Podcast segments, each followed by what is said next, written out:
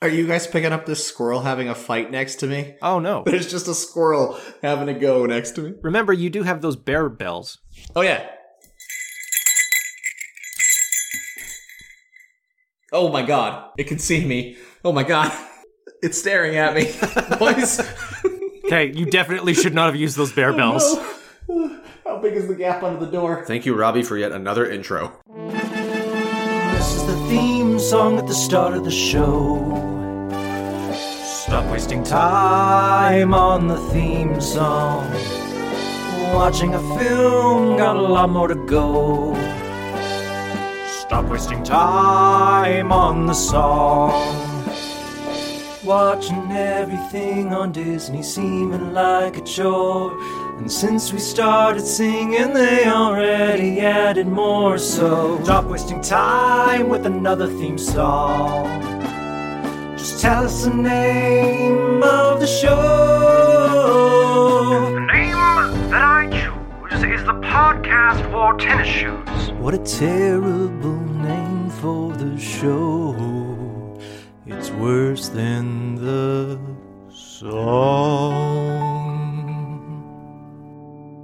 Hello, and welcome to the podcast War Tennis Shoes, the podcast where we watch and rank all 1,762 movies on Disney Plus. My name is Shawn, and I am here with Rob, who it is my understanding is transmitting from the middle of the woods. Um, yes, I am transmitting from the top of a mountain in Narrow Hills Provincial Park. Wow, okay, and uh, you brought some bear protection, right? Uh, yeah, I got a little bear bell.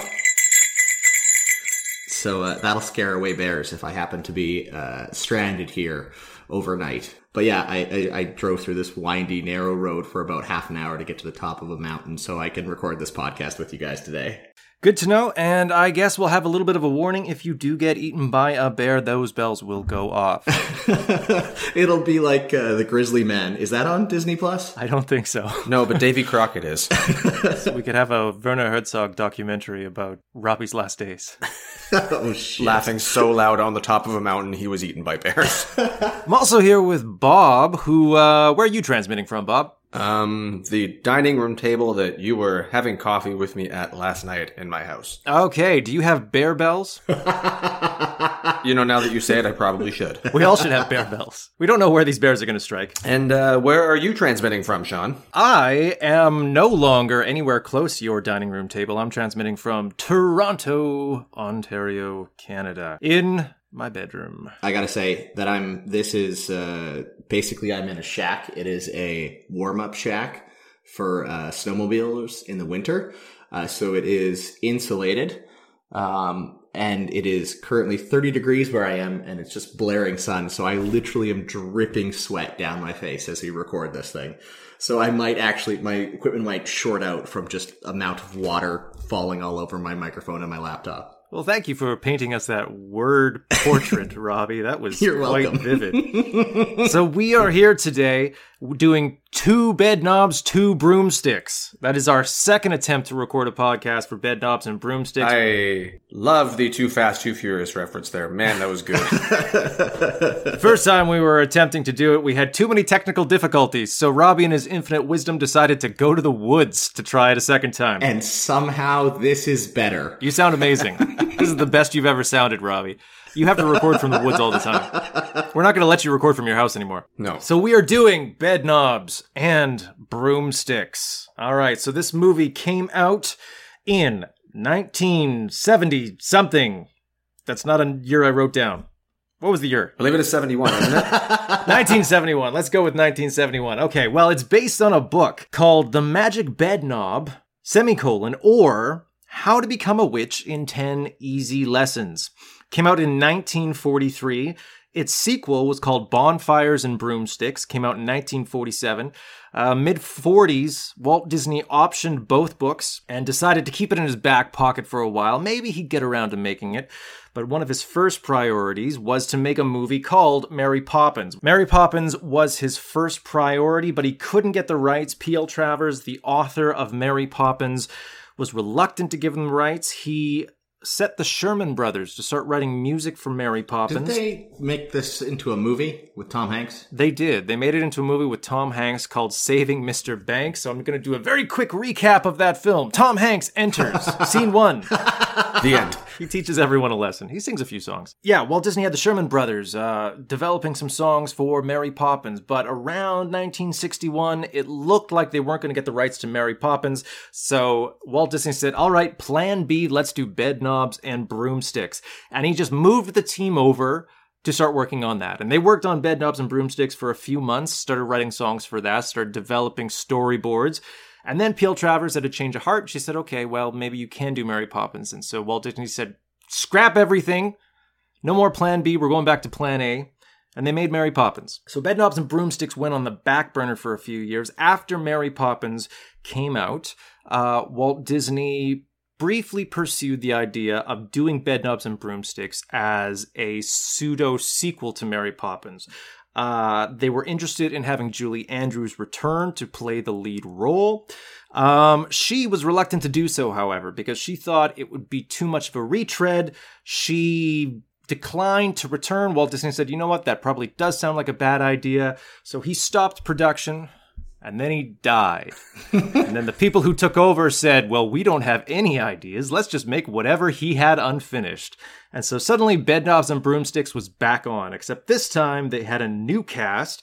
They were going to bring in Angela Lansbury as the lead, Eglantine Price. Murder She Wrote herself. You know, Angela Lansbury is one of those people. She has the the Steve Martin syndrome, where she's been like sixty years old for the past hundred years. like it's uh. amazing. She doesn't age. If you look at her in the 1960s, she looks pretty much the same as she does today, 60 years later. It's uncanny. I mean, I, you've seen Mary Poppins too, right? Or what is it? Mary Superman Return? Mary Poppins Returns? Superman returns. Superman versus Mary Poppins. yeah, Superman versus Mary Poppins. Save Mr. Banks.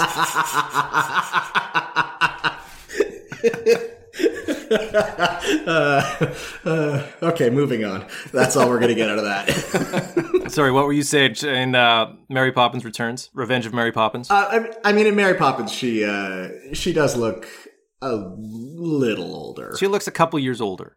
I'll give her that. She looks like she's in her nineties. Come on, man. She is man. She is like ninety-seven years old, if I'm not mistaken. She's almost hundred years old, and I think she's still working. Like that is impressive. If you like go back, like Steve Martin's one of those people. You remember when you're a kid and you just don't realize like what adults look like, right? Like anybody who's like five years older than you think is an adult. Like Steve Martin, I thought he was a grandpa, and he was like 25. Yeah, because he looked like a grandpa. And it's not just like our little kid brains. If you go back and look at him in the early 80s, particularly, he already he looks exactly the same as he does now. He hasn't aged a day. Getting back to the cast list, we also have David Tomlinson playing Emelius Browne, Roddy McDowall playing Yeah. Rowan Jelk, third billed, Roddy McDowall. How many lines do you think he has in this movie, Rob? Um. Well, I, four. I think four. Bobby, how many lines do you think he has in this movie? I want to say like six or seven. I'm pretty sure he has one. I, I did when I saw his name, and then when he was acting, I said, uh, I said Rod, Roddy McDowall is like a warm blanket on a cold night. He's just that little bit, uh, you know, you're in sure hands with Roddy McDowall. I mean, the movie not so much, but the actor very much so. Oh, I, w- I would be very happy to see Roddy McDowall show up, and I was in both scenes that he appeared in, one of which he had no dialogue, yet he got third billing. There's also three children played by Ian Weighill, Cindy O'Callaghan, and Roy Snart. The creative team behind this film, just a couple more comments here.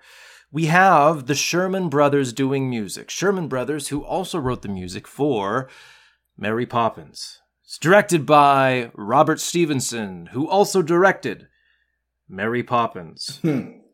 It was written by Bill Walsh and Don DaGradi, who also wrote Mary Poppins. This is just a return to Mary Poppins. It is a combination of Mary Poppins and The Sound of Music. Now that you think about it, this really would have been hard for Julie Andrews to take this role. Yeah, right. yeah. Where they're like, no, Julie, you don't understand. It's different. This time you fight the Nazis. Guys! It's like yeah, but like this time you're this time you're a witch who can fly, and she was like, I am aware. so I'm gonna let in a little secret, and uh, Last time we tried to record this, I said I never actually finished the movie. I still haven't finished the movie. I fell asleep with 10 minutes left, never went back to it. This is one of my best friend's favorite movies, and I thought to spite him, I wouldn't finish it. Because you're just a jerk? yeah, because I'm just a jerk. It's literally his favorite film from childhood, and I couldn't be bothered to finish it because I'm an ass. It reminds me of the time that you bought me John Carter on Blu-ray. I watched like half of it, and then I texted you, and I'm like, "This is terrible," and turned it off after it was like a birthday gift. I just bought you Morbius for your birthday, Shawn. Oh, P.S. I watched that on the plane to spite you, so that I never have to open it. Perfect. It's terrible. Oh yeah. But we're not watching Morbius. We're watching Bedknobs and Broomsticks. No, I, I'm just going to interject for a little second on Rob's little comment there. This is coming from the man who in high school watched AVP every single night to go to bed. So for him to say this movie put me to sleep, I'm like, so you loved it, is what I'm hearing. You're probably going to watch it to go to bed tonight. You'll never see the end of this movie, just like you never did with AVP. Robbie used to uh. watch the commentary for Star Trek First Contact to go to bed. I made you and Bobby watch the commentary for Star Trek First Contact. I think I've seen that commentary twice with you. What can I say? I like me some Jonathan Frakes. Gene. Gene. Gene. Bobby, how does this movie start? This movie opens with a replica of, I will say it wrong, but the Bayeux Tapestry, um, which is an actual tapestry in England that depicts the Battle of Hastings of when the Normans came and conquered England. Um, however, this is just a play for play shot of, not play for play. The intro to it is really, really pagan with knights fighting dragons, maybe some demons and like kind of a brief history of England up until the point when it's just the plot of the movie and Ingletine riding around on a broom with her cat, um, above a bunch of soldiers, uh, while the entire score of the movie plays in one medley. Including the songs that were cut out of the movie. this movie was originally 20 minutes longer. Before it was released, Disney cut out 20 minutes. They brought it from 2 hours 21 down to an hour 59, just under 2 hours in length. Uh, they cut out at least three songs. They cut out other sections, including what was the majority of Roddy McDowall's role. But they left that stupid dancing montage in the middle. Well, it was twice as long apparently in the original director's cut. Really? Roddy McDowall, so he got Terrence Malick in this film. He shows up to the premiere Don't you mean Adrien Brody? thinking he was third billed, just like Adrien Brody turning up to the premiere of The Thin Red Line, and Roddy McDowall finds that there's only a single line of dialogue left in this film and some business with a hat. Oh, Roddy McDowall, how far you've fallen. Disney told the creative team that they had to cut out 20 minutes because they wanted to do a roadshow release where they take it to the premier theaters in each city on a limited run engagement. And they were going to premiere it at Radio City Music Hall, but Radio City Music Hall had a two hour time limit. They would only give them two hours for the release. And so they just cut out 20 minutes of the film for every theater. To me, this sounds like a story. To me, this sounds like something a studio executive told the Sherman brothers so they would shut up. uh, I'm pretty sure they cut out those 20 minutes because the movie was almost two and a half hours long Yeah, that's too long for this film. and it's a kid's film. yeah. They also released a director's cut in the 90s on Blu-ray, which weirdly enough is not the version on Disney Plus. On Disney Plus, they have the original theatrical cut, which is just under 2 hours, but if you go to the special features on Disney Plus, they have the special features from the director's cut that was released in the 90s because all the special features are the Sherman brothers saying, "Thankfully, you can now see the original 2-hour 20 cut in all of its glory." We're so happy that you no longer are stuck with that terrible version that had all of our hard work cut out.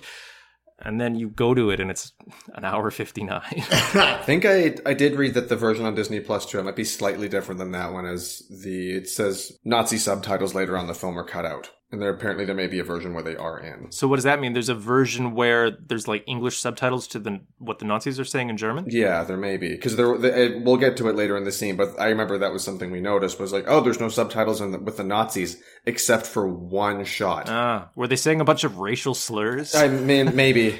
Is Adventures of Bullwhip Griffin all over again?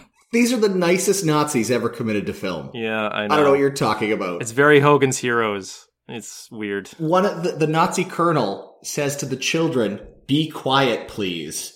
And then he also says, "I'm sorry, but I must send you to a place where you will not be a nuisance." We're getting ahead our, of ourselves talking about the Nazis, those third act Nazis. Yeah, I did not know what this movie was about, honestly. Like when I saw that tapestry, I was like, there's Nazis in this? And I think I texted you guys being like, that's what this movie's about? I actually had no idea it was even about witches. I thought Angela Lansbury was another nanny coming to some children's house. I just thought it was a remake of Mary Poppins. That's the only idea I had of it. And then, surprise, surprise. It's a reverse Mary Poppins where the children come to her. Actually, that's a good way of saying it. Um, you've been reverse Mary Poppins. So, Bobby, after the tapestry opening credits, where we see how prominent Roddy McDowall is going to be in this film, what happens next? Uh, we cut to a British military colonel driving through the English countryside, and I I remembered this line from when I was a kid because I didn't really understand it. And he comes to a man who is painting over all the signposts. And he says, what are you doing? And, and this like very like overly done British accent comments on how he's painting over all the signs and ca- just in case the Nazis land, they won't know where anywhere where to go. And he says, well, and the colonel says, but I'm trying to get to this place. I need to know. And he's, he says, I'm not a Nazi. I'm a mem- I'm a colonel in the British military. And the man painting the sign turns and says, That's just what you'd say if you was a Nazi, innit? Ah! and proceeds not to tell him where to go. Can you just do the rest of this podcast in that just voice, just Bobby? play all of the roles for us. That was delightful. Can we hear your Angela Lansbury? We'll get to it. So after this scene, we then are privy to our first song of the movie, uh, which is called "The Old Home Guard." So we cut to a bunch of elderly gentlemen, the old World War One crew, who have now been called up to serve as the home guard because the younger men have all been sent across the sea. They're fighting in Europe. They're they're on the front lines, but the old home guard are protecting the interior of the English countryside. And so you have what are essentially the leftovers. Elderly men past their prime, they can't move very fast, but they're trying to recreate their past glories. And they look tired and confused. and none of their hats fit anymore. And to me, that pretty much captures everything about this movie. Sure, yeah. It's just the leftovers. last week we talked about um, blank check about how the formula snyder proposed about opening a movie is you open it with a scene or an image that captures the themes and tone of this film and i feel like elderly gentlemen who are having trouble doing their choreographed routine singing past songs because the first choice was not available perfectly captures this movie's relationship to Mary Poppins. Yep. That being said, I do like the song. I think it's a fun song, and I think it's a fun scene. All right, so what happens after this, Bobby? do all the voices. Do all the voices. Okay, so Yeah, yeah. Make the sound effect of the uh, of her motorcycle going. and then puff of green smoke. yeah, that was kind of cool. She actually rides on sulfur. So yeah, after this, we um, Colonel makes his way to the church, and he's just coming to see how the division of the children is going. It was a thing that happened in England in the Second World War, where they took children to the countryside to get them away from the Blitzkrieg, away from the bombing. Basically, just checking in on is it is it a nun he's chatting with? Because no, because they're not at the church. They're they're at the it is it's At the museum. It's at the museum. They're at the museum. Yeah. Roddy McDowall is a priest. That's right. There's the priest. I don't think says she's that. a nun, though. No, that's right. I'm, I'm I'm getting too confused with the sound of music. But yeah, just to check on them, they find out there are discovers there are three children left. Engeltine is happens to be coming into town to pick up a package, and the woman is just like, "Hey, you! Congratulations, you're here. You get the last three children. I'm closing the museum. Have fun." You just got reversed Mary Poppins. Slams the door of the museum. All right, yes. So they stick her with these three kids. And she's like, "No, I can't possibly look after children's. My home is in no condition to." And then her house is the nicest thing I've ever seen. It's such a quaint little cottage. She's like, "Oh, I can't do that. I'm totally ill-equipped." There's a little bit of backstory here to this character that was kind of cut out, and I'll just mention it. In the extended version, apparently there's a running story about Roddy McDowall, basically his entire role, his third billed role that got Terrence Malick. Uh, he's trying to woo Angela Lansbury so that he can get her property because Her house is so nice. That's what it is. That's what it is. And she's rejecting his proposals. She's rejecting his advances. And she sings a little song about how mm, she'd rather be alone and she doesn't really need any of these people, which sets up her character as somewhat of a loner. She doesn't really want to have anyone in her life because they're just going to mess up all of her plans. Bobby, what are her plans? Believe her plan is to just become a full-fledged witch and live alone in the countryside. Well, but she, why does she want to become a witch? I'm jumping a little bit ahead when she explains it, but let's just talk about it now. Why does she want to become a witch? Oh, is it because, well, is it the last, is it the last spell she wants? Like, is it, or is it the motivation of, because I, I did Well, actually, both. Jo- well, what's the motivation? um, if it's the same motivation as the real life person she is based off of, it is to help in the war effort. What? Wait, what? Whoa, what do you, what? Wait, wait, what? what? What real life person are you talking about? So, give me, Is this a true story? Is Bedknobs and Broomsticks based on a true story? let me, let me check my search history. There is Bedknobs, Broomsticks, true story? Question mark. Bedknobs and Broomsticks. The character of Eglantine is apparently loosely based on a British occultist and author, Dion Fortune, who was a known Christian occultist in England. Why did they call her Eglantine? Her name is Dion Fortune. That's like the best name ever. who was known to hold seances and pray and hold seances for the benefit of England during the war. In her, I don't know if you'd want to call it a coven, but she held seances and prayed for angels to come and protect the coast and used her arts for the war effort, or so she thought. And this character is loosely based on that. Really? Wow. Okay. Um, yeah, so Angela Lansbury's uh, motivations for this, much like Dion Fortune's, are to help with the war effort and to use her magical abilities to defeat Germany in World War II. So she brings the children back to her house, and we're introduced to my favorite character, the cat. Cosmic Creepers. That's the best name for a cat I've ever heard. Cosmic Creepers? Because she says his name is Cosmic Creeper. That's the name he came with. I'm not going to name him. How did that cat come with the name Cosmic Creepers? She is taking these uh, long distance learning courses about how to become a witch, Hogwarts by mail. where she gets um, lessons in the mail and equipment. And one of the things that they sent her was the cat, and they called it Cosmic Creeper. So, like, this cat was mailed. Like, he just put the cat in the mail. The British Post. Very reliable. Right, Bobby? oh yeah, the best. We're getting ahead of the twist, which comes later, but David Tomlinson is playing the head of this college, and he's the one sending her everything. So he just found a cat on the street like a stray cat.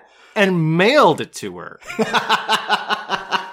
but like the shipping on that must have been atrocious. Like I don't know how he's making a profit on this on this Oh, it would have been like four or five pence at least to ship a live cat. during the war. Like come on. Like I don't no wonder this guy can't run any business. Well, he like, sends her a broom too, and then like I guess we find out that this whole thing is a scam, but Eglantine just happens to be like an actual witch genetically or something, and so she makes the broom fly, right? But like she could have just made any broom fly.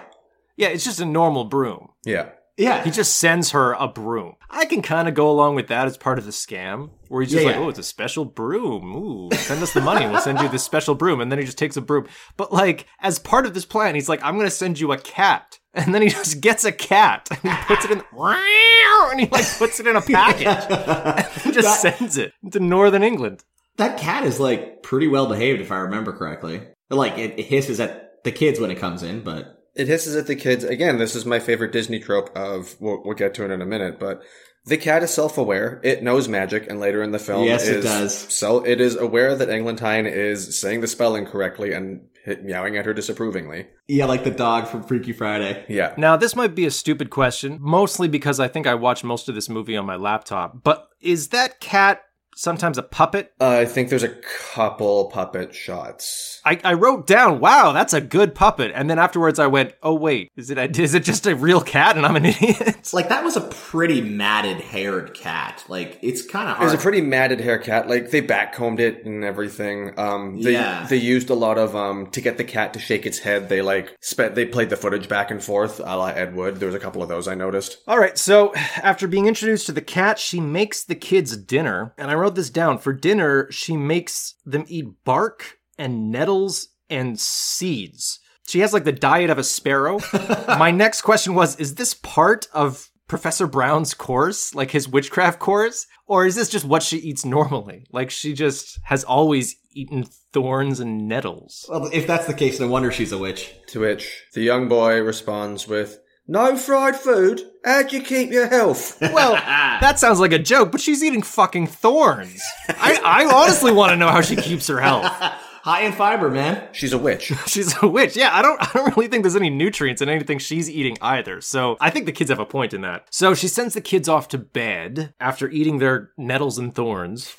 Um and she takes out the broom that she picked up at the post office that day and it comes with a note and the note said here is your broom as part of your witchcraft course by mail and it sets out instructions on how to use a broom and how to including how to sit on a broom. And the instructions explicitly say that a lady never uh sits astride a broom. They ha- she has to sit Side saddle, like a horse. side saddle yes. Side saddle on the broom and so my question on that is is professor brown only scamming women yes. I mean, we'll get to it later, but there is the poster he's had made up the entire time.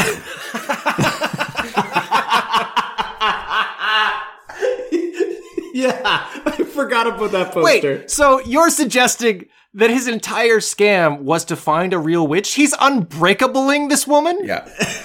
Yeah. He is secretly the villain of this film. He's Sam Jackson from Unbreakable, who has created this entire thing in order to find the one witch that's out there. Okay, I like it. We missed. There's a, there's a brief little a brief little talk at dinner before they're fed tree bark and nettles. The children begin to plot their escape, and without turning around, she says, "There's no point whispering. I have impeccable hearing." As she's downstairs messing around with her broom, the children upstairs in their bedroom say, "All right." She's asleep. Time to break out and go home. This is where worlds collide, and then you have the odd hijinks of her trying to figure out how to ride the broom in a very kind of long, awkward, drawn out sequence, while Cosmic Creepers looks at her very disapprovingly. Again, which I love. I, it's a trope. Is that cat magical as well? Well, with Professor Brown's luck, he grabs a random cat and it happens to be a magical cat. Yeah. Or he said the like shape shifting spell, and that is just a person that is forever a cat. I'll uh, comment on a couple of things. When she first tries to ride the broom, there's, as Bobby said, there's kind of a bit of a stunt sequence where it gallops around and try to kick her off, and she has to hang on to it. And it's a weird sequence because at the beginning, she comes into her basement and she lights a candle. And then she reads the letter and she gets everything all set up to pry out her boom, broom. And then just before she rides it, she goes and she blows out the candle. And it's solely so that they can have a stunt double actually do the sequence where she's Oh, being, really? she's riding like a bucking bronco broom that throws her around and kicks her off. Because as soon as she gets knocked off, she stands up and then goes and relights the candle again. It's just solely so that it's in darkness when they do their stunt Oh sequence. wow. And like hide the wires too, probably. Yeah, like it, it's a very weird. It's kind of very obvious, but whatever. she goes flying out the window. The kids see her, and then her learner's license on the broom doesn't permit her to do too many stunts, and she ends up crashing it. And the kids they decide, oh, She takes oh, a wait a second. pretty heavy fall, man. Like I know. good on 40 and or 60 year old and or 90 year old Angela Lansbury at that point in time. Well, you think they they dragged her up into the sky and dropped, her? what are you talking about? No, I'm just saying like I felt for her because yeah, she looks like someone's grandma, right? I was like, how is she going to recover? Well, she doesn't actually fall. They used a stunt double for her to just jump three feet in the air. They're not going to actually throw Angela Lansbury off of a broom from like a an airplane. It does get addressed in the dialogue too, because I think one of I think one of the children asks if sh- she's hurt, and the older son says, "You got a, a witch," and they just run back to their bedroom. Well, they decide to stick around because they're going to blackmail her. Because if she's a witch and they know she's a witch, then they can get what they want out of her, or else they'll tell everybody that she's a witch. And so they reveal that to her the next morning. Charlie, one of the kids, goes straight to extortion before breakfast. Like, it is the first thing he does when he wakes up. He doesn't even, like, lean into it. No nuance. He just basically, like, hey, you're a witch, aren't you? Like, straight into it. I was like, ah, give this guy props, man. He doesn't dick around. Although his priorities are a little weird. What does he extort her for? He's like, I want some jam. Yeah. I want some sausages. Oh, and maybe a little bit of coin. Little bit of lolly. a lolly. And she kind of plays around. She's like, ah, well played, sir, well played. And she decides in response uh, to turn him into a. I think she's going to turn him into a toad, isn't she? She's planning to turn him into a toad, but the spell doesn't go so well and actually turns him into a rabbit. And she says, Oh, nuts. I can never get it into a toad. It always goes into a rabbit. And then Cosmic Creepers chases the rabbit around, trying to eat it until the spell wears off and the kid turns back into a boy. I love that sequence too because, as stated, Cosmic Creepers is aware. Cosmic Creepers watched the boy turn into a rabbit, is well aware that he is going to eat a human child, and goes for it anyway. Angela Lansbury doesn't even seem that weirded out about it. She's just like, ah, he's probably not going to eat him. yeah, like ah, he'll turn back into a human. It'll be fine. So, um, what happens next, Robbie? Uh, doesn't they, they they make a pact that they're giving us something valuable, right? So otherwise they won't turn him in. Yes. So, um, she, uh, we already covered it, but she explains to them that it's so important that she gets to continue her studies as a witch because it's going to be important for the war effort to fight the Nazis because she has a very important spell she has yet to learn. So she has to complete her studies. And then they decide that they will keep her secret, um, and to, uh, like you said, to cement the pact. Um, she's going to give them something of value. And so she decides to give them a traveling spell. With something that twists, right? There's, it's very important that it twists. She has to enchant something that can twist. And so she asks them if they have a ring or something that they can twirl. Um, and so the youngest child reveals that he had taken the bed knob off of the bed upstairs. And so she says, ah, that, that'll work. And so she enchants the bed knob using this traveling spell.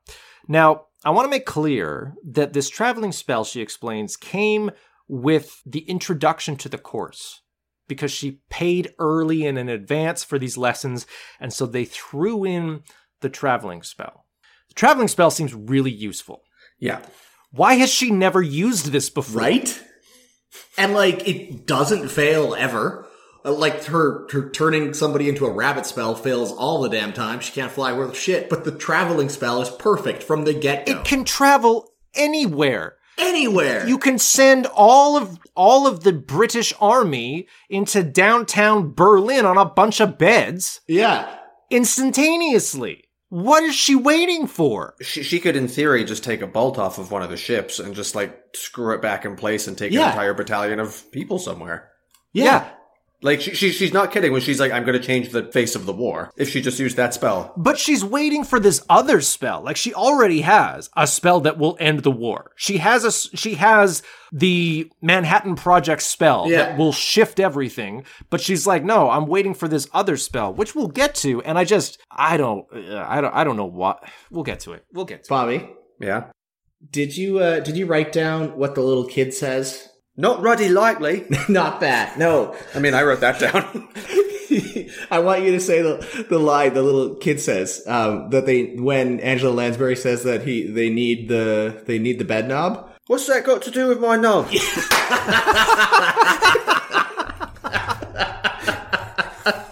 better believe I fucking wrote that line down. Thank you very very much.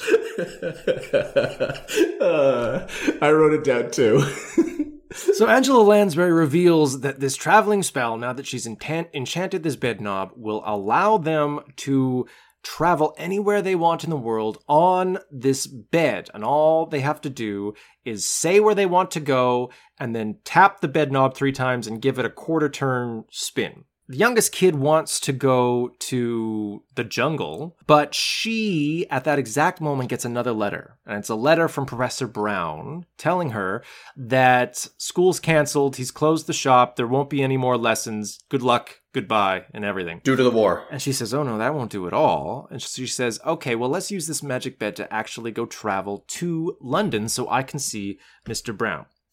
Now, she has to be the worst British World War II caretaker ever, right? Like, she has these kids for one day. They ship them from London to get them away from the Blitzkrieg. Yeah. And then the, the next day, she takes them right back to the She heart takes of it. them immediately back to London the next day. And then we'll we'll get to it too. And Emelius Browne like takes them like to the exact thing they have been avoiding this whole time. It takes them to a bomb. Like, takes them to a bomb. on an unexploded bomb. They traveled across the entire country to get away from that, and she doesn't even think twice. She's just like, "Oh no, let's go to London." yeah. Yeah. So they travel to London. They travel into a back alleyway. Um, one one funny line I did like. Um, uh, Angela Lansbury says, uh, we don't want to go to London on, in an unmade bed. I thought that was just funny. I thought that was kind of cute and charming. As the, she's like making the bed. And I'm like, what's it going to look like when you arrive in a bed? It doesn't matter if it's made or unmade. but, you know, she's a proper British lady, I guess. Um, uh, she actually has a line later on. I'll just say it now that I thought was actually really funny. Uh, when they get Professor Browne into the bed to travel later, Professor Browne uh, initially climbs into the left side, and she goes, ah, ah, ah, "I always travel on the left," yeah, that one's which I thought was a really funny line. I thought that was clever. That was good. Yeah, so actually, I was skipping something. When she's making up the bed for them to travel, she sings a little song. And the reason she sings a song is because the eldest son, I'm just going to double check his name here Charles. Charlie. Yeah. Charlie, she's making up this bed for them to travel to London. All of a sudden, Charlie doesn't want to go. And he says this is all a bunch of nonsense. He's like, oh, that bed's not going to travel. I can't follow the logic of this movie because this kid just turned into a bunny.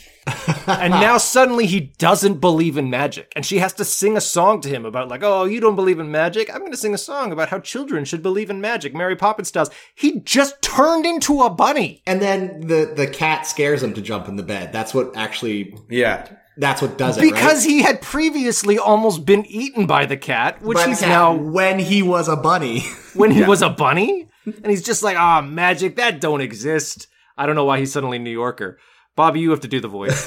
but she sings a song to him about uh, the age of unbelieving and scolds him into believing in magic once again because he's forgotten in the six hours since he was turned into a bunny. They go to London then. They all go to London on their magical bed and they arrive in an alleyway.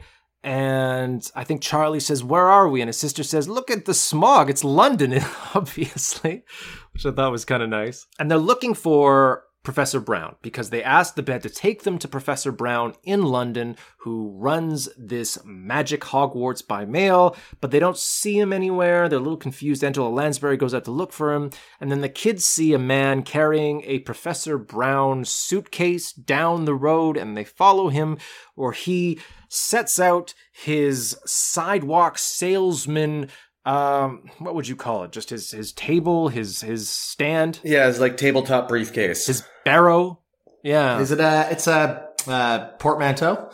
Lewis Carroll style. yeah. But, but it's, that's literally what it was, right? It's a briefcase that turned to a table. And he takes this stuff out and he's going to sell magic tricks to everyone on the street. And they are fake magic tricks. They are just gimmicky magic tricks. They're not actual real magic. Bobby, what did you think about this scene and what did you think about our good friend David Tomlinson? I believe he's referred to as nothing but a common shyster.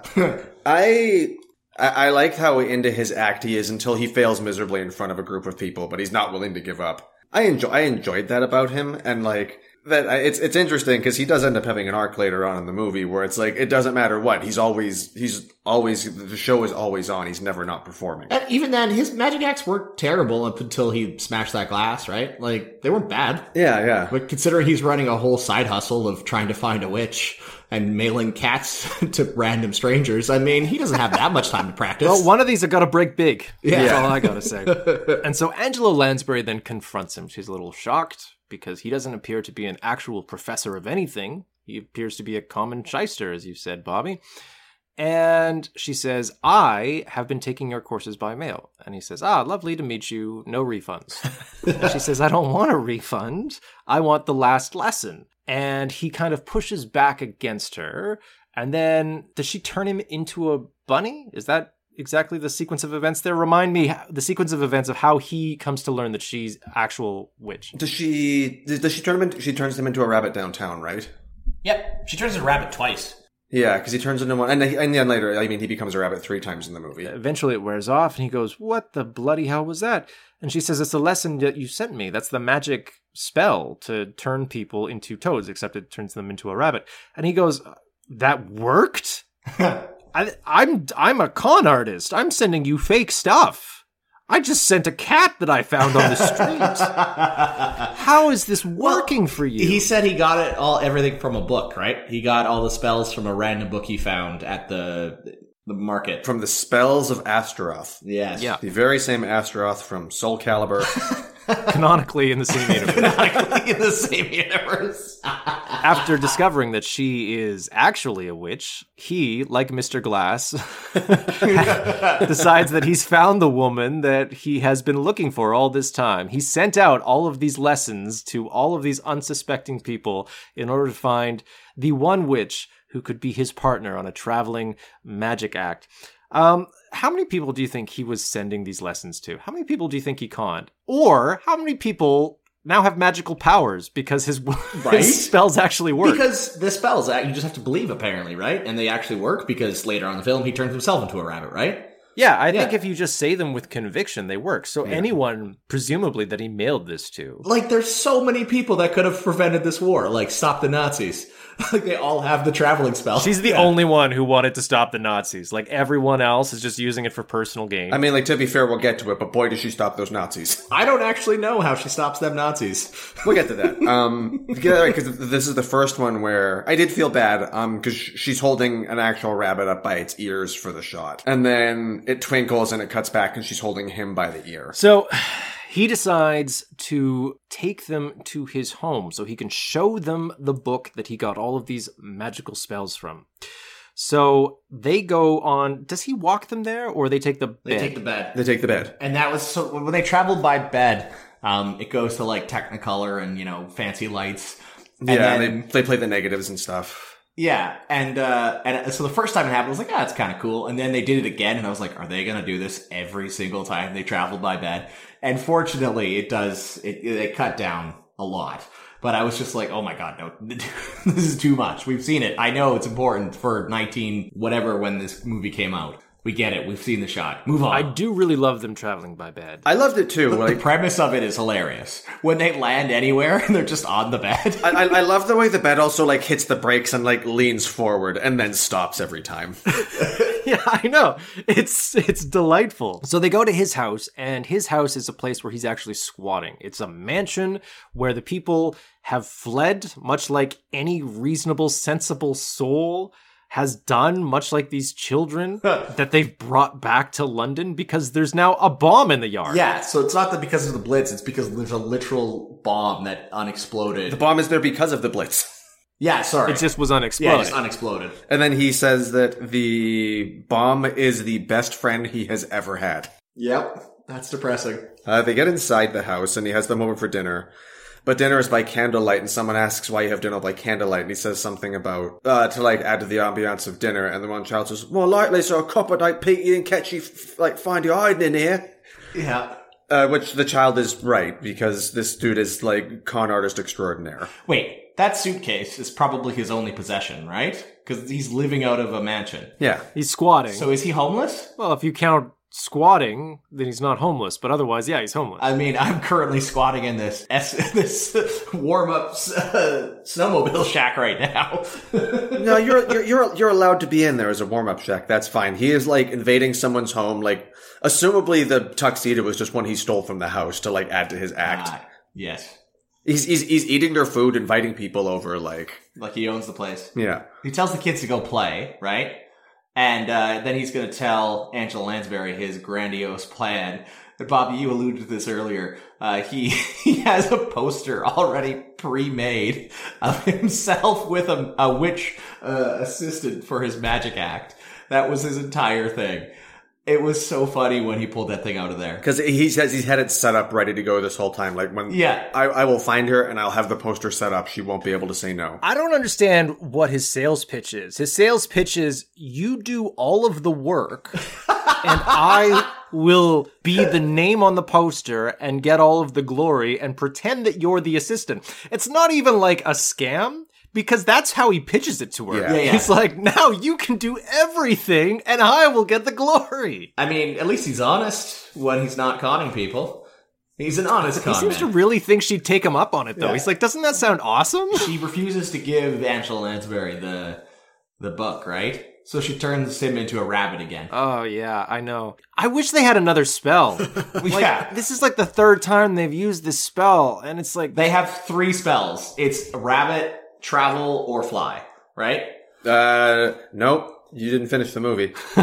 Yeah, I know. At the end, they get the spell. they get the I can animate coat uh, suits of armor to fight the Nazis. That was in the tapestry at the beginning. I I wrote down ghost knights versus Nazis because that's what I thought the movie was going to be. That rabbit found a specific book on a bookshelf and actually took the book out of the shelf. And I'm like, this was 1970. They trained that rabbit to do it. It was very impressive. I was like, props to that rabbit. So the rabbit takes out the book, which is the Spells of Astaroth, brings it to Angela Lansbury. And at the same time, the kids are up in the nursery. And the kids come across a book. And this book is a children's picture book about the Isle of Naboombu. now, this is going to come into play later, but who lives in this mansion? Why do they have this picture book about the Isle of Naboombu? Is it Mary Poppins? Is it Mary Poppins? Is it another witch? Is it Astaroth? Like, where. It's very confusing to me why this book is here. Canonically, in my brain now, it's uh, the the family from Mary Poppins. This is just Cherry Lane. Yeah. This is this this is Cherry Lane, and the dad told everybody he was fighting in the war effort. Meanwhile, he is just running his magic con act on the corner, and he never left London. It's the same character. it's the same actor. it's the same actor. The war comes. The kids get sent into the north. The father dodges the draft by changing his name and pretending to be a magician.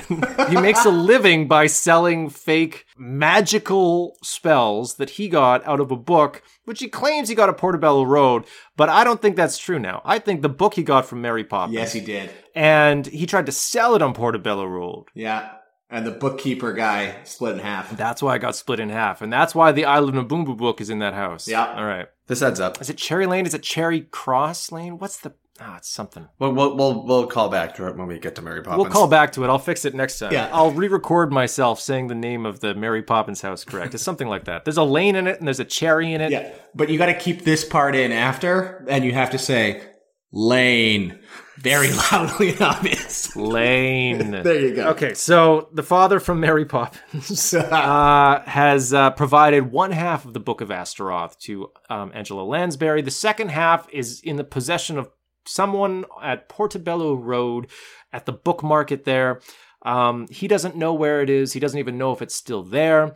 And the kids have found the book about the Isle of Naboombu. So they, in an attempt to find the other half of the Book of Spells of Astaroth, in order to get that wonderful magical spell that's going to win the war against Germany, they go to Portobello Road.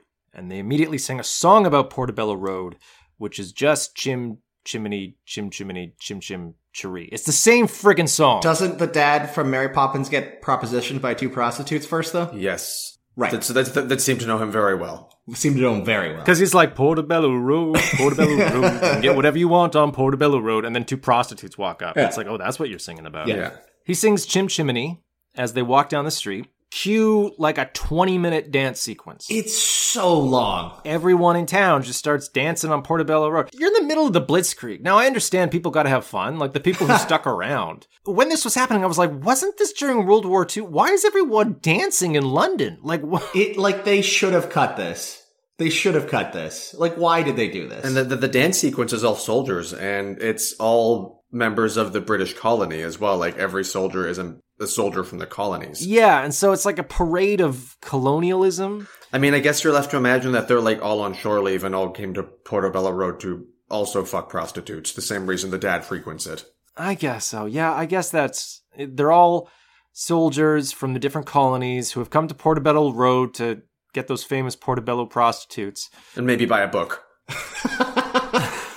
And then they do their ethnic dances in one after another. Yeah. It's it's okay. I don't know. It's it's long. It's way too long. And they just sit around and watch it. I texted you guys during this. It was like, what is happening? Why? Why? And you said this was 20 minutes longer. Well, it was twice as long. Apparently, it, whatever it is now was twice as long in the original cut. It was 40 minutes.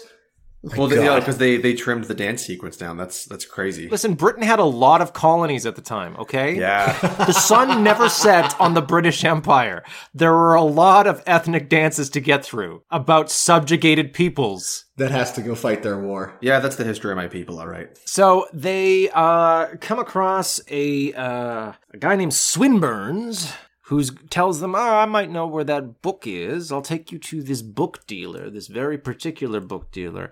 And he takes them down into this basement bookstore, this kind of like gangster book dealer.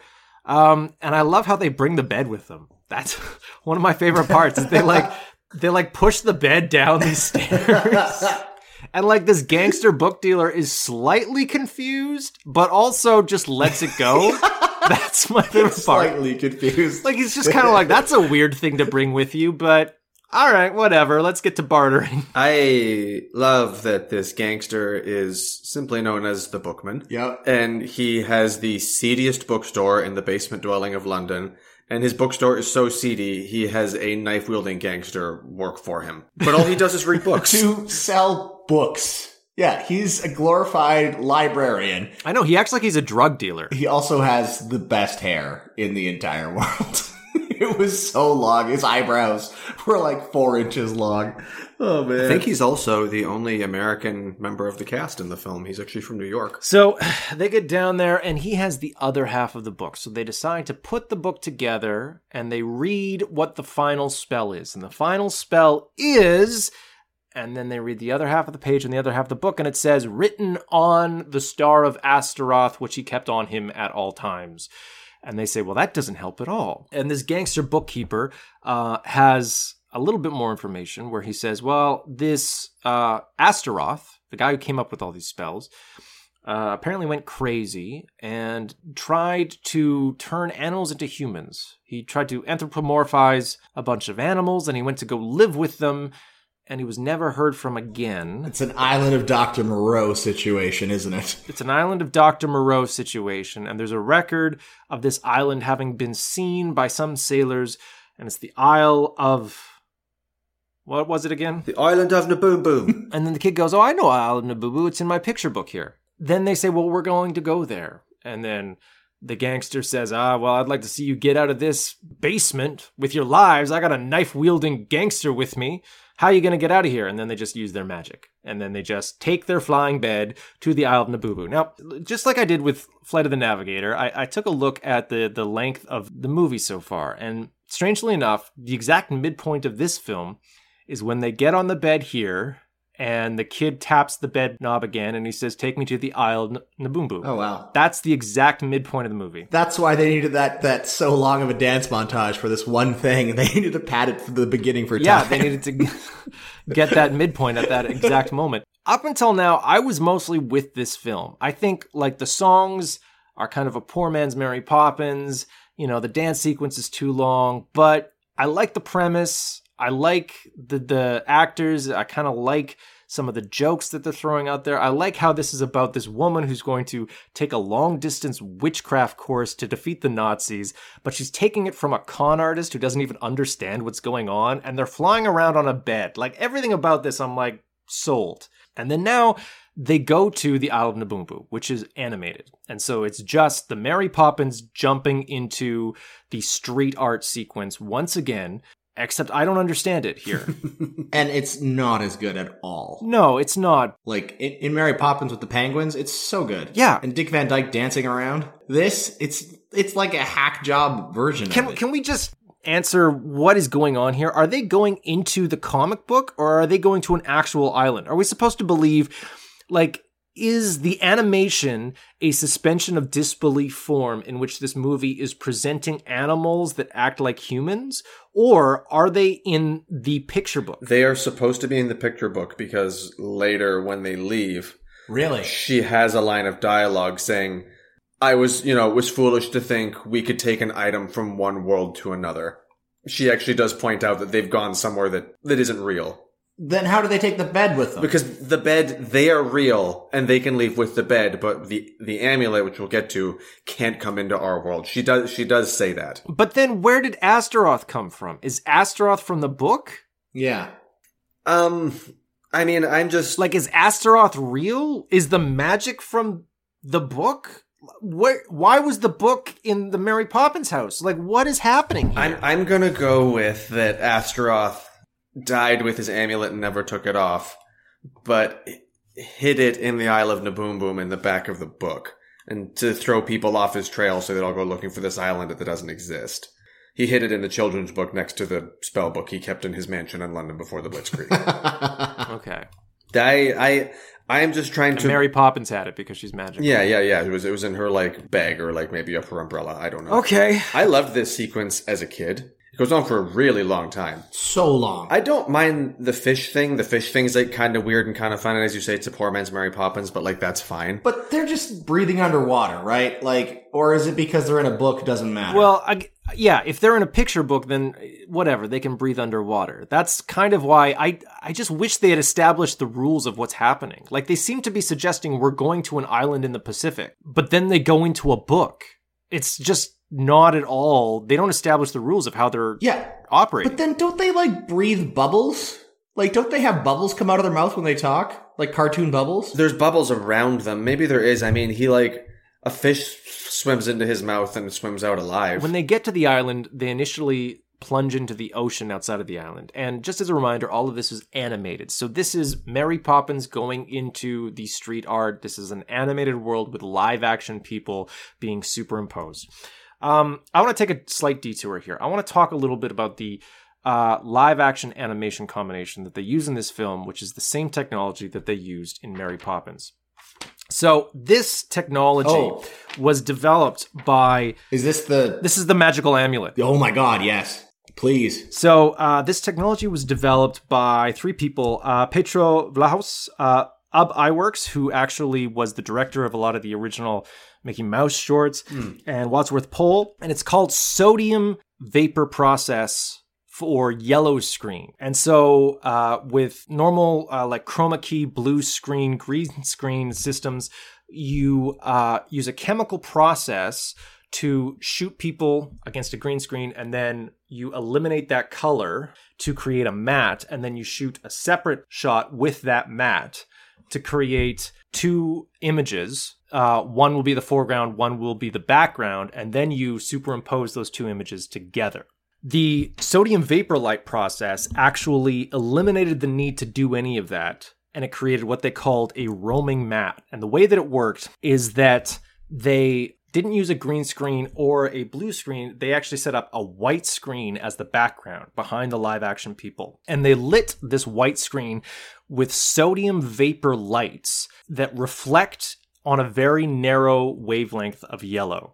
It's a very specific wavelength of light. And then they lit the foreground people using uh, normal lights and the camera had a prism in front of it and this prism was designed so that that very specific narrow yellow wavelength of light would be directed to the right and every other wavelength of light would be directed to the left to the right would be the film that would create the matte and to the left would be the film that creates the foreground and so they created both the foreground and the background at the exact same time This just boggles my mind every time I hear this. the one side of this camera setup could only see the background because the prism was only reflecting that very specific narrow wavelength of light. Here's the thing. After they created it, they created one prism and it worked. This this was all theoretical and they said this would be amazing if it worked. They created a prism and it worked. They built the camera and they're like this is amazing. They made Mary Poppins, tried to build a second one. They could never recreate it really? they could never create a second prism that would do the exact same thing. So there was only one in existence, and Walt Disney owned it. Wow. The only real roaming matte technology was owned by Walt Disney. They sometimes licensed it out to other studios. In fact, Alfred Hitchcock's The Birds used this technology. Are you guys picking up this squirrel having a fight next to me? Oh no. There's just a squirrel having a go next to me. Remember, you do have those bear bells. Oh yeah. Oh my god. Oh my god, I'm taking a picture of it. It can see me. Oh my god. It's staring at me. Boys. Okay, you definitely should not have used those bear bells. How big is the gap under the door? I think I'll be okay. So prisms. All right, back to it, John. Prisms, yeah. So the magical prisms. Um, the only one that existed was owned by Disney. They licensed it out. Alfred Hitchcock's The Birds used this magical prism camera. Um, but Disney was the only one who owned this technology, and they never really created equivalent alternatives until like Star Wars, and that for that they used uh, computer programmed cameras that would be able to shoot the exact same thing multiple times, and that way you could have moving cameras and create what they called the, The roaming Dykstra camera? the Dykstra cam, yeah. And so you could create these Yeah. roaming mattes that way, which were after they created it somewhat cheaper and easier to use than this the only prism that exists in the universe camera. it's amazing that this thing exists. but until the late 70s, if you wanted really good green screen, there was a single camera that did it. Wow. I find it amazing. I kind of wanted to see like some sort of Mission Impossible story where someone tries to steal this magical Disney camera because it's the only one in existence. Well, there's a there's a Corridor Crew thing where they're, they they go over and show uh, the Mary Poppins scene, um, and like the guys are just freaking out because they're like, "This is amazing!" Like the hair, like even the particles in the doilies, like in their clothing, on the tablecloth, like it's absolutely perfect, Yeah, right? And it's because of this camera, and it's like you can sort of recreate that today, right? With using modern technology. But like, it's, it absolutely boggles the mind that it was accom- be able to be accomplished because of this very specific, like, crystal that they made. Yeah. Can you imagine the safe that they kept this in? Like in Walt Disney's office? Yes. He just opens it up. It's got a big crystal in there, the only one in the world. this is the secret of my power. And it would have been true. He could say Yeah. that. anyway, so we get this animation sequence. It starts off with them under the water. They sing a song called uh, In the Briny Sea. It, it, it's, it is bobbing along, the bobbing along, along the bottom of the beautiful briny sea.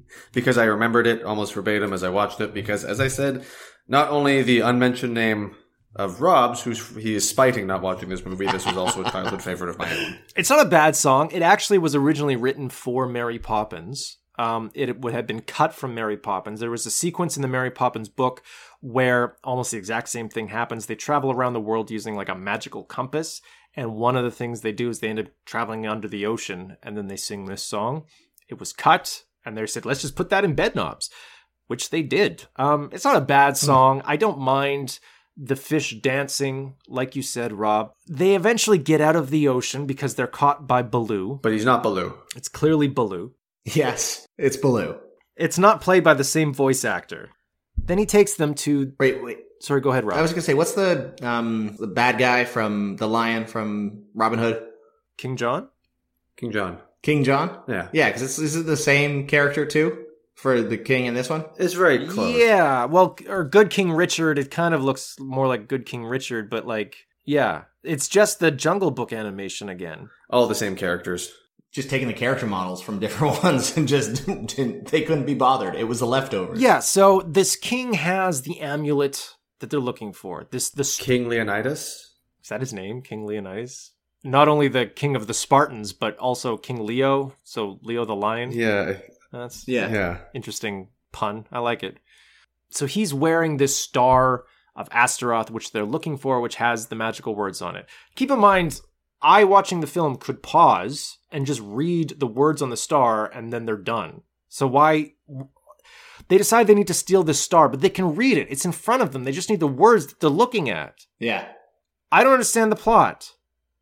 They decide they need to steal this star, and in order to do that, they need to get close enough to this king, and the king wants to play a game of soccer. But they can't play a game of soccer because they don't have an umpire. By umpire, you mean ref. Ref, whatever. Britain, come on. Umpire is Yeah. baseball. All right, he's going to be the referee of this football game. There you go. Football. Perfect. Then they just have an animated football game that lasts forever. And so here, like I With said, the same I was joke over and over again. The same- and the same animation over and over again. They just reuse the same cells. Like they use the same drawings. Like a hundred times. I don't understand why this game goes on so long. I don't I don't understand the logic that went into they play a they watch a football game.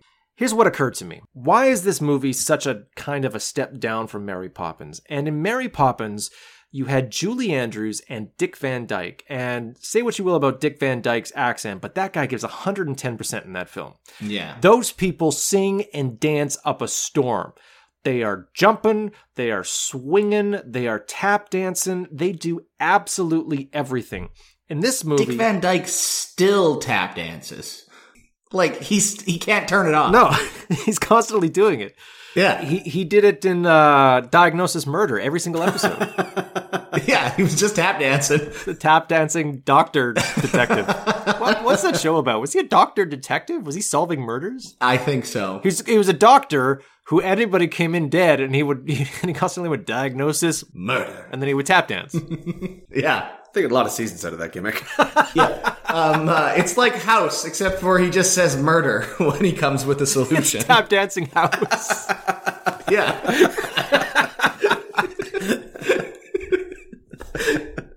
anyway, you know, Angela Lansbury is wonderful. She has a lot of musical theater training, but she really does not bring any dancing skills to this movie. No offense to her. I, I did And- read that she actually apparently had said she didn't like what she referred to as the acting by numbers in this because her movements had to be so specific because of the effects and the animation and she says she more liked to just kind of move around and explore the character and find who she was. So she said she didn't enjoy like how rigid this was. Yeah, I I mean I can totally see that the, it was maybe just a conflict of the type of movie they were making and her particular acting approach and her style. Cuz like it obviously isn't a completely inhibiting approach because it's the exact same technology, it's the exact same people that made Mary Poppins and Mary Poppins is amazing and like Dick Van Dyke is tap dancing with the penguins and he's jumping and flapping his arms and he's doing all of this amazing stuff. And in this movie, they sit down and watch cartoon characters play football. The first thing that occurs to me is why aren't they playing in the game? You have this technology that lets live action and animation interact with one another. Why aren't they playing? They should be the other team. You should like I think that would be an interesting scene to see where you play a game of football with live action and animation characters. Yeah. Make some stakes. They win, they get the amulet. None of that happens. They just watch it. Yeah. They just watch a boring game and we have to sit there watch it with them. Yeah. It's bizarre.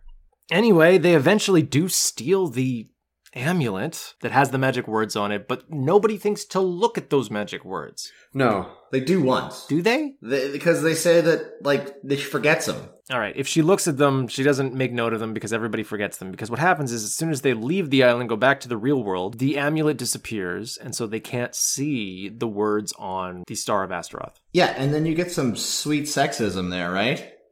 Yeah, I know. Yeah, doesn't the, the dad from Mary Poppins say women are always losing things? Yeah. Yeah. Yeah, it's I don't know. It's it's it's a strange I don't know. It it really felt to me like this movie was running as fast as it could away from anything I wanted it to be.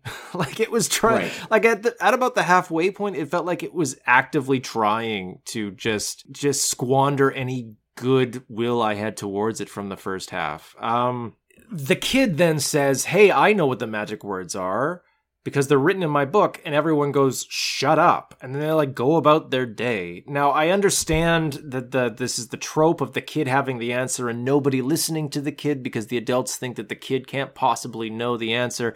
But like like he has the explanation. Like they're hearing him say it. I have it. It's written down right here. Yeah. and then they all say shut up. I wish someone had written it down.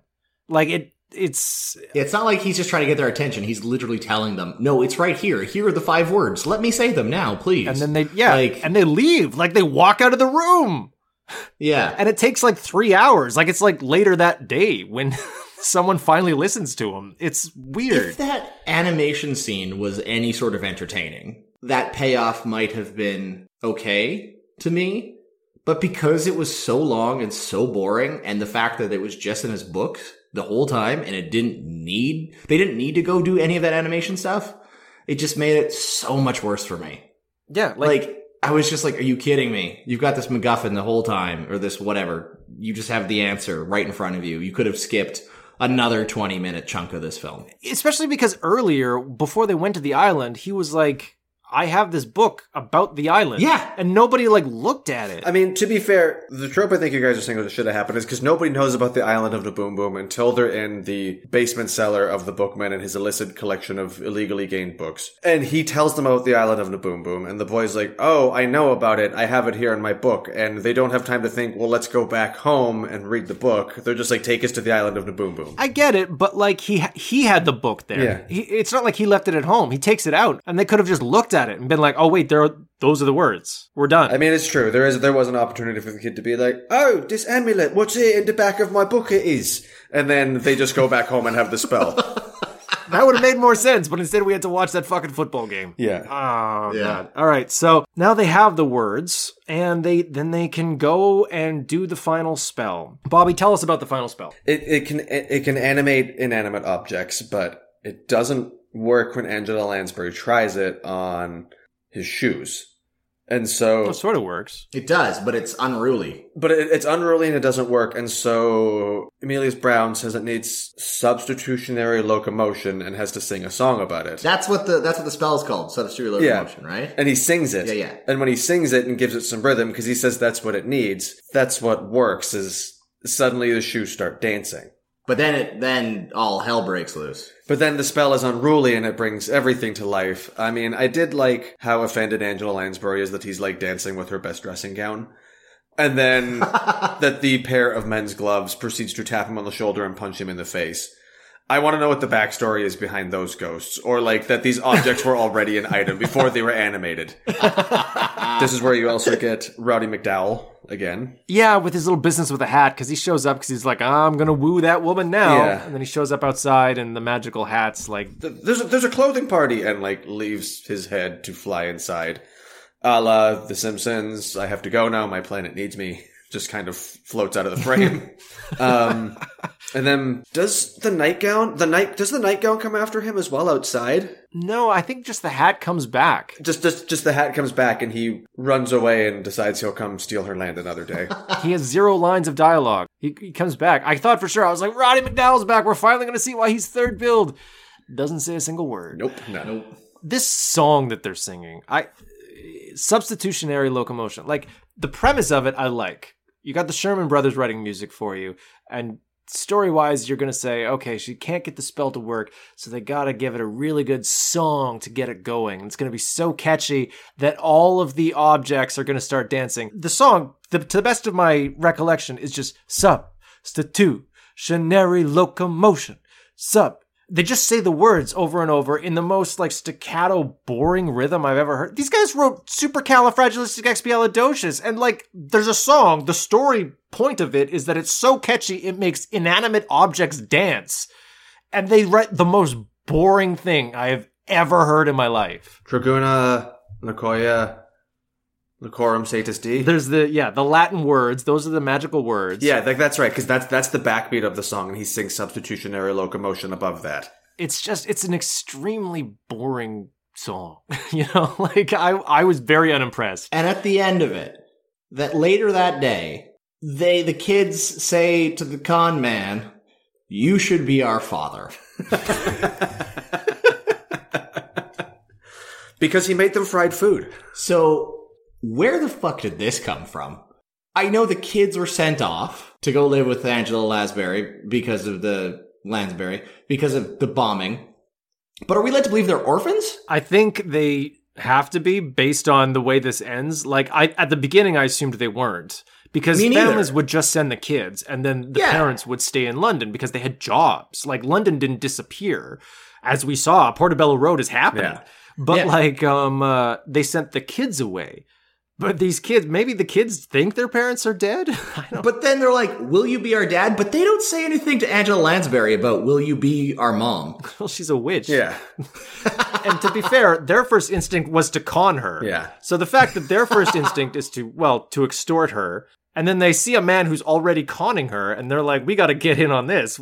Think of how much we can get out of this woman if we combine our powers. If like we didn't success, this guy's a really good con man. He could really help us in this. They're setting themselves up for some very, you know, Oliver Twist style machinations. Okay, guys, in a hilarious uh, twist of fate, I have about 10% battery left on my phone here. So I may drop out during the climax of this podcast. the part that you And he will never watch? know how the movie ends. yep. All right. Well, if you drop out, I'm going to assume it's the battery and it's not a bear. Because remind us, if it is a bear, you're going to ring your bear bells, right? I'll ring them bells. Okay. So the situation that we're at is that they have sung their song about their substitutionary locomotion. It's still quite unruly. It doesn't really work well. Angela Lansbury's a little disappointed. The organizer who sent the children to Angela Lansbury in the first place shows up and says, Good news, we found a different house for these kids, Angela Lansbury. You don't need to look after them anymore. And the kids say, Oh, but we're going to stay here. And um, this con artist is going to be our father. And the con artist goes, well, I'm, I'm, I, I actually have to go back to London. and then he, he goes and he sleeps at the train station because he's so shocked at the prospect of these kids wanting to spend time with him. They've known him for one day. The kids are coming on a little strong. I have to agree. Yeah. I would I would be in that guy's shoes too. Less than a day, and they're like, "You're our new dad." uh, to be fair, though, he's homeless. yeah. He doesn't really have any prospects. He's unbreakable this woman to find an actual witch.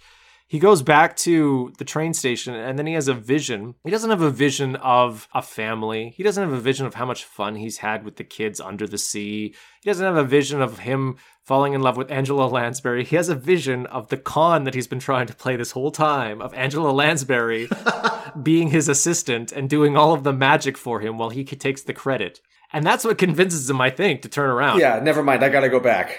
The con is on, and he gets up and leaves the train station. I didn't actually understand this when I was a kid. I didn't know what he was hallucinating. Possibly because I was watching it on a like 20 inch CRT television from a, a like taped version off of the magical world of Disney. So I had no idea what that ghost was. It wasn't until watching it the other week being like, oh, it's, it's Angela Lansbury in the costume. Oh, that's much sadder. Oh, it's sexy Angela Lansbury. yeah. so while this is happening, we have an introduction of our third act Deus Ex Machina, the Nazis. who have landed and are going to terrorize the populace by invading England. But not actually do anything, right? Their plan is just to like like start some shit, like not actually hurt anybody. They're just like, we're over here. No They're not actually invading. It's just a test of, it's a proof of strength to show that they can do it and can invade at any time. I actually thought originally I was like, is this an invasion? Are they like actually winning the war right now? Is it just these eight Nazis that are trying to invade Britain? But then, yeah, he explains that no, we're just trying to scare you. It actually makes a certain amount of sense as like stochastic terrorism. Like it's just they're trying to terrorize the population by showing up anywhere. The Nazis could be anywhere. They're going to show up in the north, right? So they come ashore, and the only ones that can stop them are Angela Lansbury and uh, all of the empty. Bobby, explain to me what happens at the end. explain to Robbie, Explain who to has. Robbie does. Okay, so there's a whole sequence, as Robbie said, where these reasonable Nazis are like, I, mean, I don't want to say reasonable Nazis, that's a horrible sentence, but these calm Nazis These ahistorically polite Nazis. That's Let's good. put it that way. um, say, look, I just need to finish up my paperwork, lock them in the museum, I need them out of their house. Robbie, are you are you going to make it to the end? And he's gone. He's never going to hear the end of this movie. he never is. Robbie, just try and listen. We're going to try and get through this. Bobby, explain the ending of the movie quickly. Uh, what's his face? Um, turns him. He goes back to the house, sees the Nazis. My one of my favorite scenes of the movie is I didn't catch this as a kid. He one punches two Nazis. He one punch and those Nazis are out. Finds out the plans of what's going on. Uses his own transformation spell to turn himself into a rabbit. Comes back to the museum to tell everyone what the plans are as a rabbit. And the way they know that it is Mr. Browne as the rabbit is because the first thing he does is jump into Angela Lansbury's crotch. And she looks at him and says, it is Mrs. Mr. Browne. that is the tell. And then they're trying to figure out what to do. And they say, what about all these soldiers? You could just use them. And so she holds up the broom in one hand and says the magic words out loud, and suddenly there's an echo as if to say the spell means something, and it seemingly is not going to work until the children say, Oi, look! You see the flags of war begin to wave as if the statues are coming to life. At this point, my partner walked by and she had seen the Nazis and was like, Are you fucking kidding me? And I was like, No, just watch what they get dealt with. To which all the suits of armor in the museum come to life. Every single one. You don't really get a full shot of how big this museum is, but it turns out there is at least 100 soldiers from every single British war throughout the entirety of history lined up on the coast of England.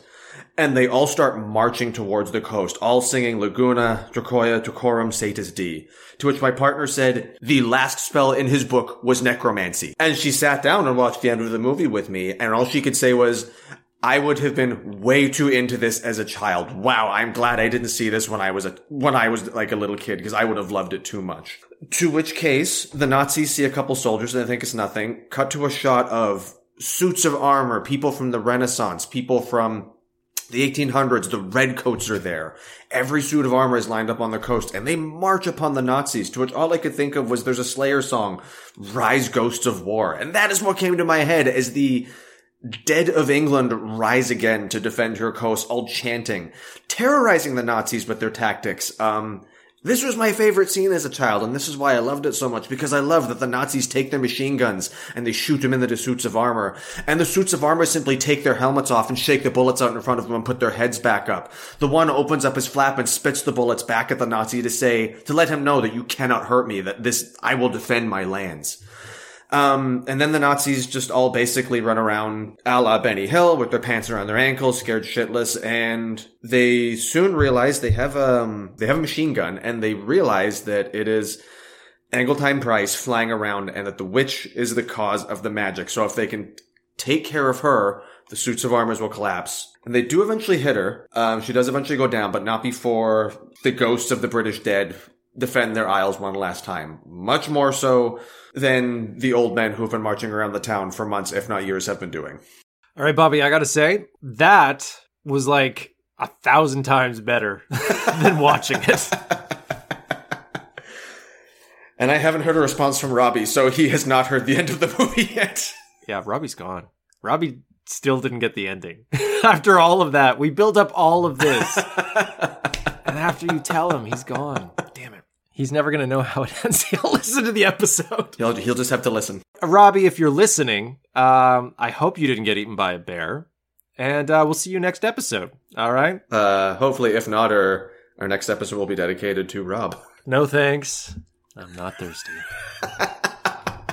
so the very end of this movie after the nazis are defeated is that it cuts to a little while later the children are happily living with angela lansbury and david tomlinson is going to war which i found such an absurd ending to this movie like i understand it's supposed to be that he Yeah. he, he is taking responsibility for himself he's taking responsibility uh, for the country and he's finally doing something good but dude is old. Dude's in his 50s. He's not, and he's enlisting for the first time. He is not going to win this war for Britain. He probably could have, like, been the father these kids wanted. That would have been a lot more useful. He'd rather go die than actually be part of a family. Yeah. like, the end of the movie is like, oh, I'd love to be your father, kids, but there's this war. Uh, I just enlisted, so I can't. I can't actually do And it. he is he is now running on route on not one but two families because he is running out on his Mary Poppins family as he plays the part of Mr. Browne. Basically. So that's the end of the film. I'm gonna just interject. Robbie had enough enough juice in his phone to text me to say, "I heard most of what Bobby said," followed by three applause emojis. Oh my god, he heard the end of the film. He heard the end of the film. Okay, text him back, tell him where does he rank it? He says, "I'm heading back as it's getting dark. Talk to you later. I did not get eaten by a bear, or is that exactly what a bear would say?" So we will never know what Robbie thought of this movie as he has been eaten by a bear and a bear has taken his cell phone. All right, we'll have to ask him next episode. I liked parts of it. I think the animation sequence is quite long and it really does not pay off in any justified way. I like Angela Lansbury and David Tomlinson, but I think the movie is held back by the fact that they don't really do any singing and dancing, at least in the same way that you get in Mary Poppins. Um, there's a lot of sequences that are similar, and you know, you look at Mary Poppins with the step in time sequence, and the step in time sequence is great. It's just a big dance sequence, but one of the key differences is Dick Van Dyke is part of it Yeah. and it plays into the character. You get some character development and it furthers the story. But the fact that these people are chimney sweeps, it's literally one of the dirtiest jobs in the world. But the message and the lessons that these kids are learning is that even when you're doing a dirty job, you can have fun doing Yeah. it. And Dick Van Dyke is proving that by singing and dancing while they're literally jumping into Yeah. chimneys. And it's the most amazing thing. They're just giving it 110%. In this movie, every one of these dance sequences are the characters sit down and watch other people dance for no story reason. Yeah. And it's uh it's held back in that way. Um you know, if I was gonna rank it, I'm gonna put it around Blackbeard's Ghost. Uh, either just above Blackbeard's Ghost, or maybe honestly just below it. I might put it below Blackbeard's Ghost, above Black Hole. It- It's a tough um, one for me because, like I said, I I loved this movie as a kid, and I loved the suit of armor thing. And I don't know if it's maybe because I had this thing. If I, I mean, I've lost my accent a long time ago. I was actually born in England, and I just loved things that were English. And there's also this weird thing. I don't know if anyone else can attest to it, but when you're English and you're raised in a different country, you're still told that you're British, and doesn't matter that you're Canadian and you're losing your accent. You're always going to be British first. Even my family in England that weren't born in England, like make sure a point to tell me, like, oh yeah, you're British, and I'm like, oh no, no, I'm I'm Canadian. They're like, no, no, no, you're not, you're British, and I'm like, well, you're also Polish. They're like, no, we're British now. So I don't know if like that had some sort of sense as to why I loved it, but I think I'd probably agree with you. It's probably somewhere kind of around like above or below Blackbeard's Ghost for me. Mhm. I love the ending, but like kind of rewatching it is like, oh, some of these sequences like go on for a really long time, but it's it's tough because I had a lot of nostalgia from this one, and it wasn't it wasn't bad. Yeah, I don't think it was bad. And in fact, I think it the premise and the story sets it up to be a lot better than it ends up being, I think. Uh, like I said, I think throughout the first half, half of this movie, I was really engaged in where they were going with it. In fact, I think it's a more engaging story than Mary Poppins. I have a hard time even remembering what the story of Mary Poppins is. Like Mary Pop, I've seen it probably like five times, but Yeah. because it's just a bunch of short vignettes taken from multiple different books like if if you asked me does the um the sequence where they go to the guy's house and he sings i love to laugh take place at the first half of the movie the second? I don't know. If you were to ask me like when does when do they jump into the animated world? I don't know. I don't know what order anything happens in in mary poppins because it's random. This movie i like the story. I just feel like yeah once they once they get into that animated world even like the uh, portobello road stuff it just goes on forever and it feels like it doesn't pay off the way that it should although i do like the ending i agree the ending's a lot of fun i think the ending picks up quite a bit during the big nazi battle sequence um, so I got a few comments here about other stuff that came out during this time in 1971. We also got Barefoot Executive starring Kurt Russell, where Kurt Russell, okay, this is my favorite premise. This was right after Disney died. So so this is only a few years later and Disney releases a movie called The Barefoot Executive starring Kurt Russell, and the premise is Kurt Russell and a monkey team up to pick hit TV shows. Which to me kind of sounds like Disney Disney's entire business strategy at the time. Yeah. Scandalous John, I've never heard of this. It's about a crotchety landowner who don't want no government. It kind of sounds like uh, Gran Torino, but from 1971. Uh, the third movie, Million Dollar Duck. Someday we're gonna do it, man. Someday we're gonna do Million Dollar Duck. I mean, with a title like that, like, how can it be bad? And fourth was Bedknobs and Broomsticks. All right, so um, Robbie's not here, and so we could really decide anything. But I promised him, I swore to him that our next episode was going to be Return to Oz. So for Robbie's sake, in memoriam to Rob, who disappeared and was probably eaten by a bear, we are going to do Return to Oz. We don't have Robbie to do his catchphrase to uh, end our podcast. Bobby, say something, something funny. We got to go out on a high note. No fried food? How'd you keep your health? All right. Well, you know that's now your catchphrase, and you have to say that every episode. Done. I say it every day anyway. And that's the show. If you have a suggestion for a movie we should cover next time, send us an email at the podcast wore tennis shoes at gmail.com. We can also be reached on Facebook and Twitter at Pod War. That's at P O D W O R E. And if you like the show, give us a good review on your podcast platform. It really helps us out. We hope you tune in next time. Thanks.